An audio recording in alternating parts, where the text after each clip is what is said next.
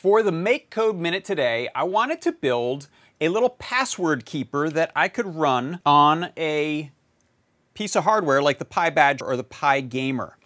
All right, so here you can see I've got a little password keeper. The way it works is we can scroll using little buttons here through a list of logins. And if I press the right key, I can see the login name.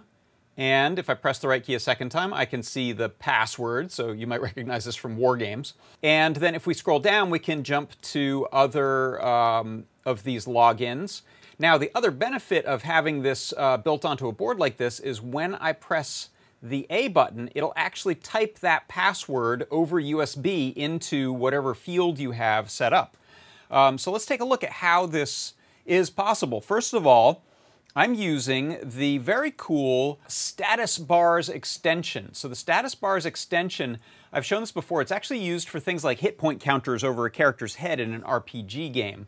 But I found it's a really nice way to do uh, these type of nice clear labels. So let's look at the way we have this set up. First of all, I've got a series of definitions that include the usernames, the passwords, and another array like that for these login names.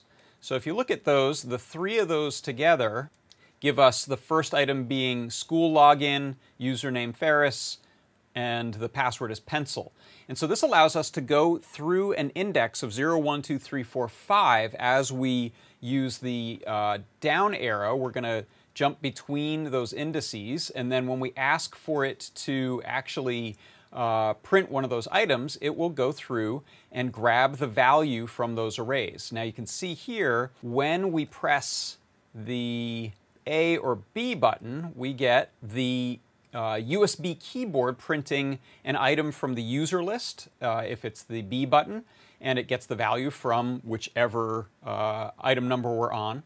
So that's what types we use B to type in the username, and then that one is the one that will print from the password list. So we have multiple lists that are all aligned with each other, and then we can use two buttons to pick which of those to type into uh, the keyboard. Uh, and so that is how you can build a little password keeper inside of MakeCode Arcade. And that is your MakeCode Minute.